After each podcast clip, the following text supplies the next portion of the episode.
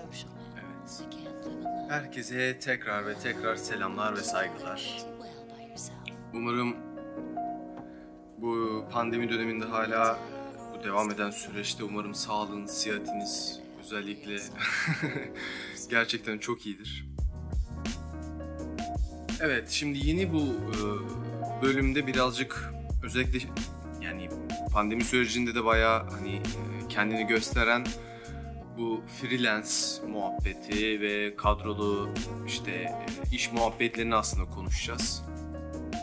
Birazcık böyle medya sektörü, aslında sırf medya sektörü değil genel bütün hani iş e, kollarıyla alakalı ama hani e, tabii ki sonuçta işte grafik tasarım, ondan sonra medya sektöründeki bizim e, bu e, yaptığımız işlerdeki gidişat hakkında birazcık aslında bahsetmek istiyorum. Hem kendi deneyimlediğim e, durumlar da var. Hani onları da anlatmak istiyorum. Yani zaten e, nasıl söyleyeyim öyle bir durum ki yani birçoğumuz zaten evet hani çalışıyoruz ediyoruz ama ağırlıklı aslında buradaki konu sektöre yeni girmiş ondan sonra yeni mezun ya da e, sektöre yeni başlayacaklar olanlar için hani ağırlıklı olacak bu bölüm. Zaten şimdi bildiğimiz üzere de yani evden çalışma gitgide artıyor. Öyle ya da böyle çoğu kişinin aklında niyetinde evde rahat rahat mis gibi çalışma niyetleri oluyor tabii. Yani uzun lafın kısası bu bölümde freelance, kadrolu iş hayatının iyi tarafları, eksik tarafları, olumsuz veya olumlu yönlerine aslında birazcık bakacağız. Yani gene söylediğim gibi şimdi hepimiz bildiğimiz bildiğiniz üzere pandemi içinde halen birçoğumuz evlerde çalışarak işlerini yapıyor. Ya da yönetmelik gereği her gün gidip gelenler ve haftanın belirli günleri vardiyalı bir sistem ile iş hayatına devam edenler de var. Tabi bununla beraber sigorta, maaş gibi rakamlar değişkenlik gösteriyor ve bazı şirketler buna normal şekilde devam edebiliyor. Çünkü biliyorsunuz yani haberlerde de görüyoruz veya birebir de yaşıyoruz. İşte haftanın belirli günleri mesela hani gidildiği zaman tabii ona göre bir e, maddi durum söz konusu oluyor. Bir işverenlerin hani e, böyle bir durumları söz konusu bize sağladığı ya da sağlamak zorunda kaldığı diyelim. Ondan sonra ama bir yandan da bazı şirketler normal hani e, maaş zamanı, ücret ve bunun sigorta olarak sisteme verilmesi hani bu devam edebiliyor tabii. Bazı şirketler bunu sağlıyor. Ek olarak da bildiğiniz üzere şimdi burada freelance mevzusu var. Aslında şimdi iki konu hakkında birazcık sohbet edeceğiz. Bu arada da e, birçoğunuz gibi şimdi her iki durumda bulunan biri olarak aslında e, kendimce halen deneyimlediğim ve deneyimlemeyenleri de aktarmak istiyorum. En başta söylediğim gibi. Şimdi her iki durumun kendine göre avantaj ve dezavantajları var. Ee, başta aslında ilk göze çarpanlar ile başlayalım. Şimdi kadrolu çalışmanın en büyük avantajı bir kere hani demin de söylediğim gibi pandemi süreci olsun ya da olmasın fark etmez. Her ay maaşınız ve sigorta priminiz yatırılıyor, yatırılıyor oluşu bu büyük bir avantaj. Ki halen günümüzde aslında e, ne kadar hani kanun çıkmış olsa bile çalışanlara yani işverenler çalışanlara maaşın yarısı elden yarısı banka üzerinden ne yazık ki veriyor. E dolayısıyla e, bankaya yatan kısım tabii hani sigorta prim olarak gösteriliyor ve baktığımızda sonuçta da eksik yatırılıyor. Ama bazı firmalar ve şirketler çalışanlara maaşı kadar ödeme yapıyor. Yani o kanun durumunu hani sıkıntı sorun teşkil etmeden çalışanlarına hani maaşı kadar sigorta primini işte e, ayın başında e, ilk haftası ya da ilk günü direkt trink diye yatırıyorlar. Burada zaten e, e, en önemli şey çalışacağımız firma veya şirketin politikası ve bu tür durumları nasıl yaptığını iyi araştırmak lazım gerçekten. Tamam hak veriyorum. Şu an ciddi olarak yani öyle bir dönem yaşıyoruz ki ne iş olsa yapalım evimize ekmek götürelim. Biraz olsa bile borçları düzenlemeye başlayalım. Hani niyeti var buna hani gerçekten e, çok inanıyorum ki yeri geliyor gerçekten maddi olarak zorluk yaşadığımız dönemlerde ki bu dönemlerde ben de hani öyleyim aslında. Ama bir yandan da işte yani ne yazık ki işte işsizlik rakamları e, biliyorsunuzdur. Yani pek iç açıcı değil baktığımızda ve para kazanacağımız bir iş bulmak için çok uğraşıyoruz. Hayatımızı yaşamak ve en azından istediğimize yakın bir hayat kurmak için ciddi anlamda mücadele içindeyiz. Neyse konumuza şimdi biz geri dönelim biraz. Kadrolu veya sigortalı hani çalışma diyelim tırnak içinde. Ofis hayatında işverenlerin veya patronların çalışanlarını iş üstünde çalışırken görmesi önemlidir değil mi? İşte herkes çalışıyor mu? Goy goy goy goyda mı? İşte iş sekteye uğratılıyor mu? Gibi gibi böyle hani bir bakılır yani. Burada önemli olan aslında e, hani okul hayatımızdaki gibi hani devamsızlık muhabbeti. Sonuçta her gün e, yani gün içerisinde aslında e, çalışma saatleri söz konusu. Şimdi kendi mesleğim üzerine yani grafikerlik işte bu tasarım işte hani bu koldan eğer bahsetmem gerekirse firmaların çalışma saatleri kanun üzerinde şimdi belli aslında. Ama e, bizim sektörümüzde e, şöyle bir şey var ki birçoğunu zaten biliyorsunuzdur. Mesailer olmazsa olmazımız bizim ne yazık ki. Yani e, sabah 9, akşam 6 olsa bile temelde özellikle basılı mesela yayında çalışıyorsanız e, gece geç saatlere kadar çalışıyor oluyorsunuz. Şimdi akla ilk gelen sorulardan e, biri genellikle şu oluyor. İlk mesela ben de sektöre başladığım zaman hani e, bunu mesela kendi içimde sorgulamıştım. Sonra yakınlarıma da hani çalıştım e, ofisteki mesela tanıdıklarıma falan da böyle bir sormuştum yani. Şirketler mesai için bir ödeme yapıyor mu? Valla şöyle söyleyeyim açık ve net çok dürüst bir şekilde söylüyorum. Bunun cevabı bende yok. Yani ya da şöyle söyleyeyim aslında doğru e, kelimeleri kullanmak gerekirse ben hiç tanık olmadım. Ama birkaç arkadaşımdan öğrendiğim bazı şirketler veya firmaların çalışanlarının mesaiye kalması neticesinde kaldığı saat kadar bir ödeme yapıyor olması açıkçası beni çok mutlu etti. Yani bunu duymak bile hakikaten helal olsun dedim. Ama dediğim gibi ben hani böyle bir durumla karşılaşmadım. Büyük ihtimal büyük ihtimal bunu yapan şirketler gerçekten çok çok azdır diye tahmin ediyorum. Yapmalarının sebebi de anladığım kadarıyla tabii çok nadir mesailer, mesailere e, kalıyorlar çalışanlar. Yani gün içerisinde iyi bir hani bir plan program yapılıyor ve büyük bir ihtimalle e, işverenlerin yani patronların hani çalışanlarına hani işte atıyorum çıkış eğer saat akşamüstü 6 ya da 7 ise o saate kadar gerçekten günlük bütün işlerinin hani yapılıp bir gün sonrasına hani aktarılacak işleri hani ona göre planlamalarını e, söylüyorlardır diye biliyor, tahmin ediyorum. Anladım arkadaşlarımdan da hani tanıdıklarımdan da duyduğum şey oydu. Yani kısacası gün içerisinde iyi bir plan program yapılıyor ve iş çıkış saatine kadar günlük çalışma yapıldıktan sonra herkes evine. En azından sonraki günde dediğim gibi işte yapılacaklar listesi hazır olduğu için tak tak tak devam ediyor. Şimdi kendi yaşadığım deneyimlerimde ben e, mesela şöyle oldu. E, hani bunun maddi olarak bir geri dönüş değil de nasıl söyleyeyim?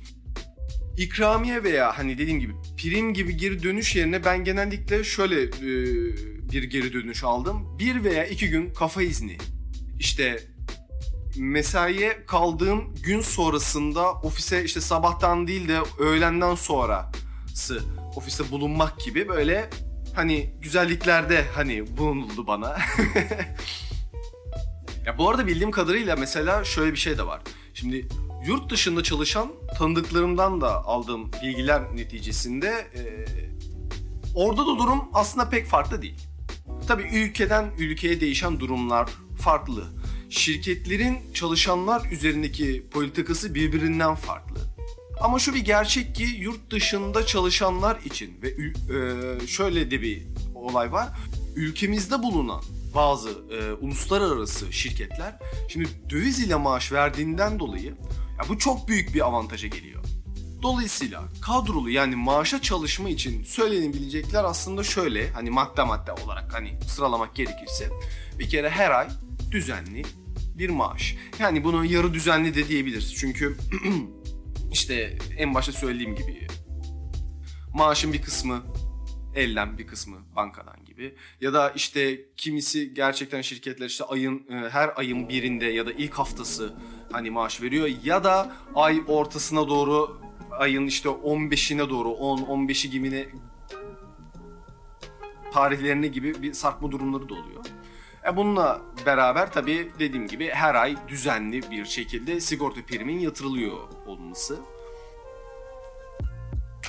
Maaşlı ile ilgili mesela şöyle bir şey de var. İşte çalışanlar için tabii e, her şirket yapmasa bile hani yemek ve servis yani ulaşım sağlanması. Kısacası hani buna yemek ve yol diyebiliriz tırnak içinde. Ekstra mesela tam bir yılı dolduranlar için şirketten şirkete göre tabii bu gene değişiyor tatil günleri. Bir hafta ile 15 veya 20 gün arasındaki tatiller. Kadınlar için doğum izinleri e, ve hani hafta sonları tatilleri gibi gene bazı haklara sahip olunuyor ki neredeyse aa, yarı yarıya diyebilirim aslında. Şirketler hafta sonu da özellikle cumartesi günleri de hani çalışma devam edebiliyor. Ama hmm, şöyle bir baktığım zamanda da yani, yani siz de mesela araştırdığınızda yani gerekli mesela kanunlara ve haklara baktığınız vakit çalışanlar için ya iyi yönde durumlara sahibiz. Fakat gerçeklere baktığımızda bu tamamen bildiğiniz üzere her şirket size ciddi anlamda ne kadarını sağlayabiliyor ve sağlayamıyor. O yüzden de hani birazcık e, hani iş alım mesela sürecinde hani hep bize hani sorgu sual mesela yapıyorlar. İşte insan kaynakları olsun ya da normal butik bir ajansa falan gittiğinizde işte e, patron ya da patronun e, yerine sizinle konuşacak daha m, ofisteki üst düzey m, bir yönetici falanla hani konuştuğunuzda sonuçta hani sizin her şeyinizi hemen hemen soruyorlar. İşle alakalı, hobisel, normal e, kendi özel hayatınız ya da sosyal hayatınızla ilgili. Dolayısıyla hani birazcık şirket aslında da bizim e, çalışanlar olarak iyi bir bilgiye sahip olmamız lazım e, ciddi anlamda. Yani uzun lafın kısası ciddi anlamda araştırmak lazım. Neyse. Şimdi gelelim freelance çalışma şekline. Şimdi kendi anlamım, e, kendi e, hayatımla ilgili, e, özellikle iş hayatımla ilgili şöyle söyleyeyim. Son birkaç yılım benim freelance üzerine. Şimdi freelance çalışmanın durumları aslında birazcık kişiye bağlı. Şimdi bunu birazcık açmam gerekirse çalışma saatlerinizi, yapacağınız işten kazanacağınız paranın meblası, iş yapmayacağınız günler tamamen size kalmış. Dolayısıyla burada asıl sorun mesela sigorta muhabbeti.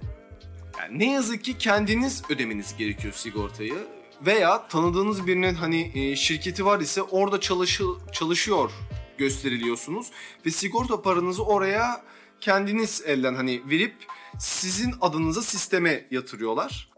Ya sonuçta da baktığınızda da yani az da bir meblağ değil bildiğimiz üzere. Dolayısıyla şöyle söyleyebilirim yani hani gündüz e, insanı iseniz gün içerisinde güzel bir plan program ile işlerinizi yapabilir veya gece insanı iseniz özellikle yurt dışı mesela ağırlıklı iş yapanlar dahil e, planınızı ona göre kuruyor oluyorsunuz.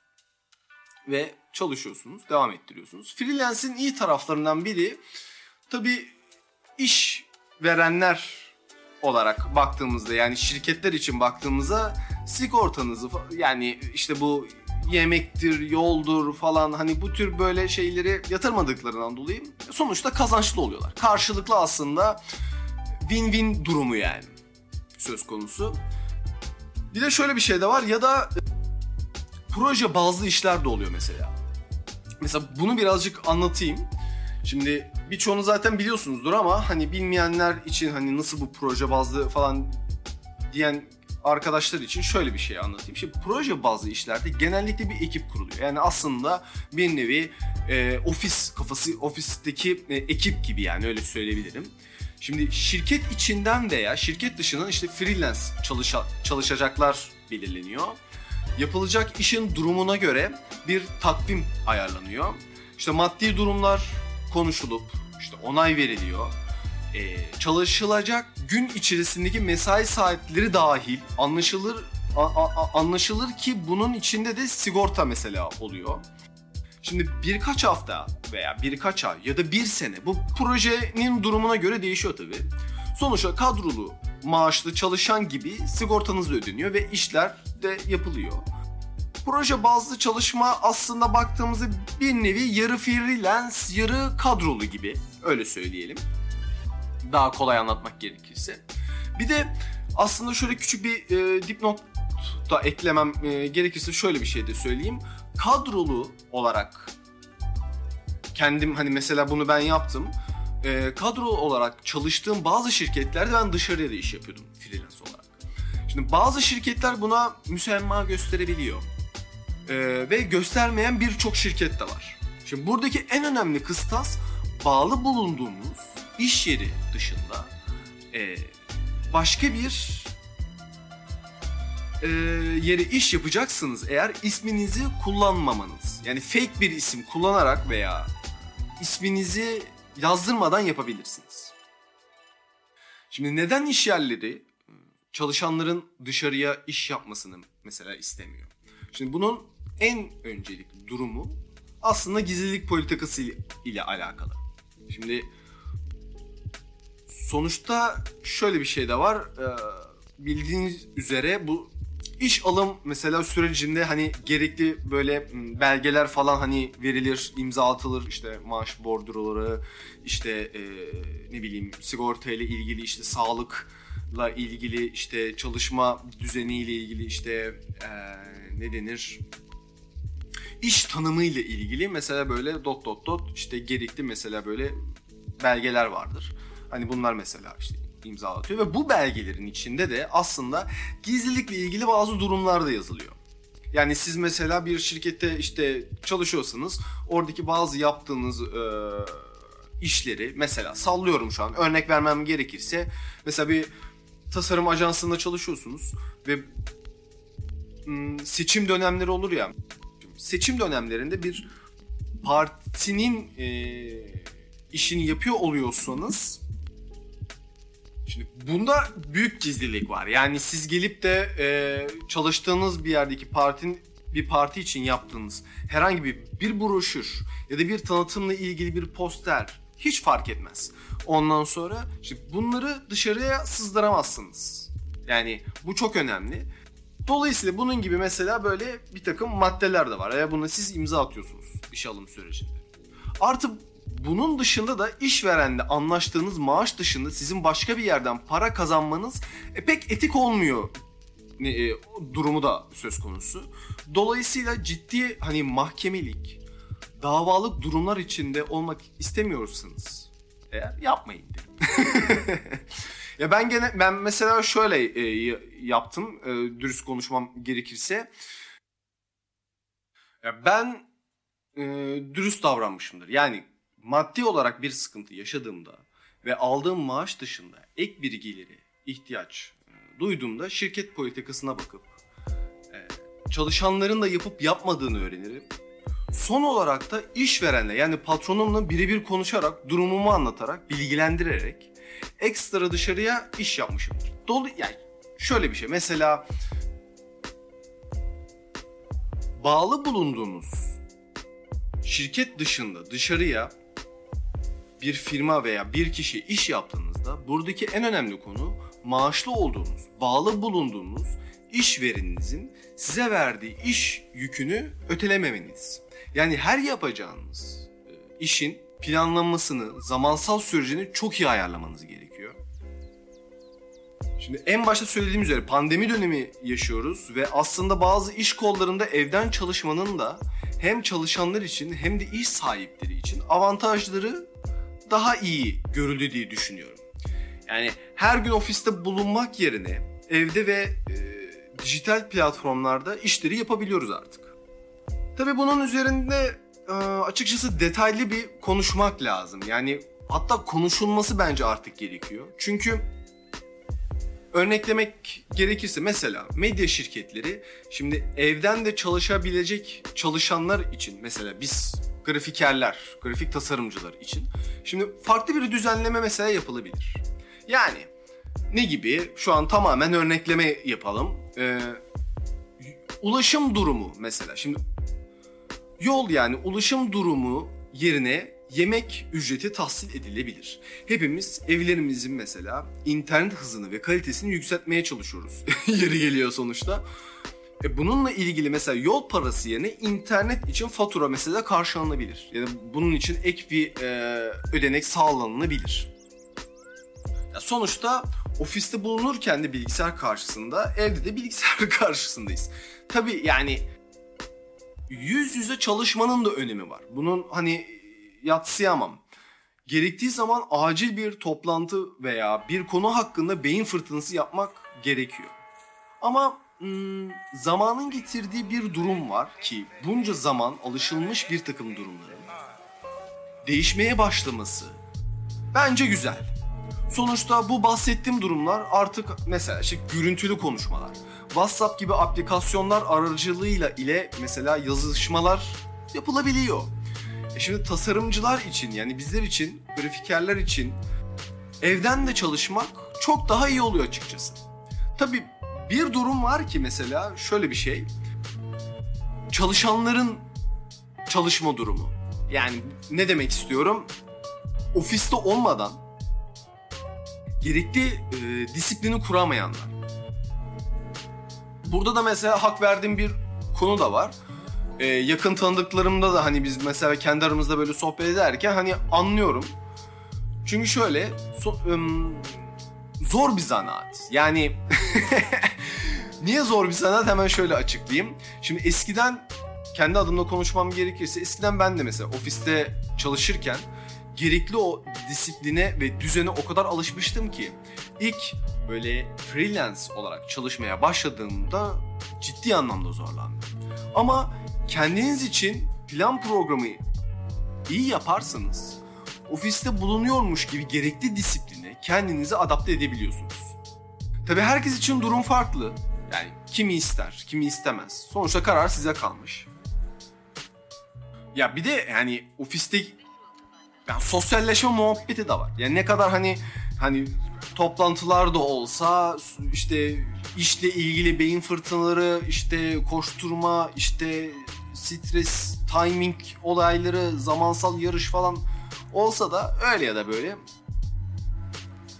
belirli bir öğle yemekleri ya da küçük kahve molaları, çay molaları arasında işte bir sosyalleşme falan ki şu dönem içerisinde hani ne kadar dijital dünyada hani haberleşsek, konuşsak, görüntülü, yazışsal ya da hani telefonla falan muhabbet olsa bile e, şimdi canlının yerini hiçbir şey tutmaz. Yüz yüze muhabbetin hiçbir tutmaz. E bu da şu an hani çok e, önemli bir yere geldi tabii. Yani hmm, şöyle söyleyelim aslında tüm toplam durumları alıp süzgeçten geçirdiğimizde avantaj ile dezavantajları kendimize nasıl adapte edebilir ve hayatımızı istediğimize yakın bir şekilde nasıl yaşayabiliriz? Yani sorunun da cevabı aslında sizde. ya dolayısıyla ne yapmak istediğimiz aslında çok önemli. Nasıl çalışmak istiyoruz? Kendimizi idame ettirebilecek maddi olarak kazancımız ne olmalı? Evet hepimiz istiyoruz ki çok e, iş yapmadan büyük rakamlar kazanalım. Rahat rahat bir hayat sürdürelim. Ama tabii yani böyle bir durumda zor. Ciddi anlamda zor. Ama yapanlara da saygım sonsuz. Gerçekten helal olsun. Devamını da getirsinler. Gözüm yok. Neyse. Şimdi toparlamak gerekirse de finale gelirsek artık. Sektöre ciddi anlamda hani en başta da söylediğim gibi sektöre yeni başlayan herkes için ve benim gibi kaç yıldır çalıştığı önemli değil. Kadrolu çalışacaklar için anlaşmanızı gerçekten çok iyi yapın. Ee, yapılacak işin tanımını, yükümlülükleri, sorumlulukları, ekstra karşınıza çıkabilecek iş tanımları ve bunun maaş ile saatlik çalışma durumlarını gerçekten iyi bir şekilde ayarlayıp konuşup ona göre imzaları atın. Bunlar gerçekten önemli. Freelance olarak da şunu söyleyebilirim. Ee, aslında hani hmm, maaşlı kadroluyla hemen hemen aynı mesela diyeceklerim. Burada da gerekli anlaşmaları konuşup işveren işverenle hani iki tarafta karşılıklı onay durumunda işte yapılacak iş ne, süre ne ve bununla ilgili e, işverenin verebileceği meblağ ya da sizin ciddi anlamda bu işle ilgili ne kadar üstüne bir şey koyabiliyorsanız ve bununla ilgili maddi durumu gerçekten ortak payda da iyi bir şekilde konuşup anlaşıp sözleşme yaparak yolunuza devam etmelisiniz. Hani e, ciddi anlamda önemli. Çünkü sonuçta öyle ya da böyle iş yapılıyor ve bunu doğru bir şekilde hak hukuk içinde ve e, güzel de bir iş çıkması adına hakların, hukukun bunu hep altını çiziyorum çünkü zamanla benim birazcık başım yandı maddi olarak. Yani iş yapıp güven güven bize dediler, şöyle dediler, böyle dediler. Yani ciddi anlamda paramı alamadığım dönemler yaşadım. Hani o yüzden siz siz olun. Anlaşmanızı iyi yapın, iyi konuşun. E, sözde kalmasın. Bunu e, imzalı olarak, yazılı olarak mutlaka hani anlaşmanızı yapın edin ve öyle işinizi yapın derim. Dediğim gibi ben zamanda ağzım dilim yandı ama öğrendim. Ben de hani e, deneyimleyerek hepimiz öğreniyoruz. Ben de böyle öğrendim. Neyse uzun lafın kısası az çok freelance ve kadrolu olarak hani bu çalışma şeyini özellikle hani tabi burada ağırlıklı hani kendi mesleğim olarak tasarım olarak işte medya ajansları bakımından grafik tasarım hakkında hani böyle birazcık konuştuk ettik ama hani baktığımızda da ortalama hemen hemen diğer iş kollarıyla da nispeten benzerlikler vardır diye tahmin ediyorum. Efendim daha fazla uzatmayalım. Bugünkü bölümümüz bu kadar olsun. Zaten ara ara sağ olun Instagram'dan da mesela bazen böyle tatlı güzel geri dönüşler alıyorum. Sorgu sualler falan ondan sonra gerekli hani başka böyle hmm, aklınıza takılacak herhangi bir şey olursa bununla ilgili hemen tekrar bir podcast yapar. Sizlere gerekli hani e, benim de deneyimlediğim şeyler hakkında konuşuruz. Sohbetimizi yaparız. Efendim bugünlük benden bu kadar olsun. bir sonraki podcast'te görüşmek üzere. Sevgiyle kalın, sağlıkla kalın, esenlikle kalın. Hoşçakalın.